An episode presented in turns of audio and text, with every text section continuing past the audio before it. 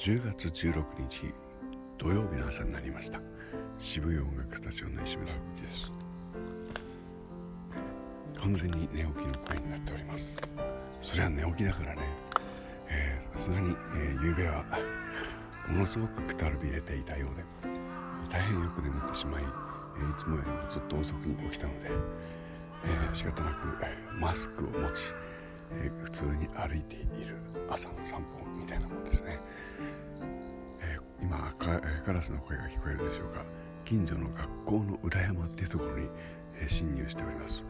学校の裏山って、えー、全然あの話は聞くけどそんなものどこにあるのかなと思っていたものでしたが、えー、ものすごく近所にあって今驚いているところです。あこれが学校の裏山か。っていうのに、えー、呆然とする朝でございます。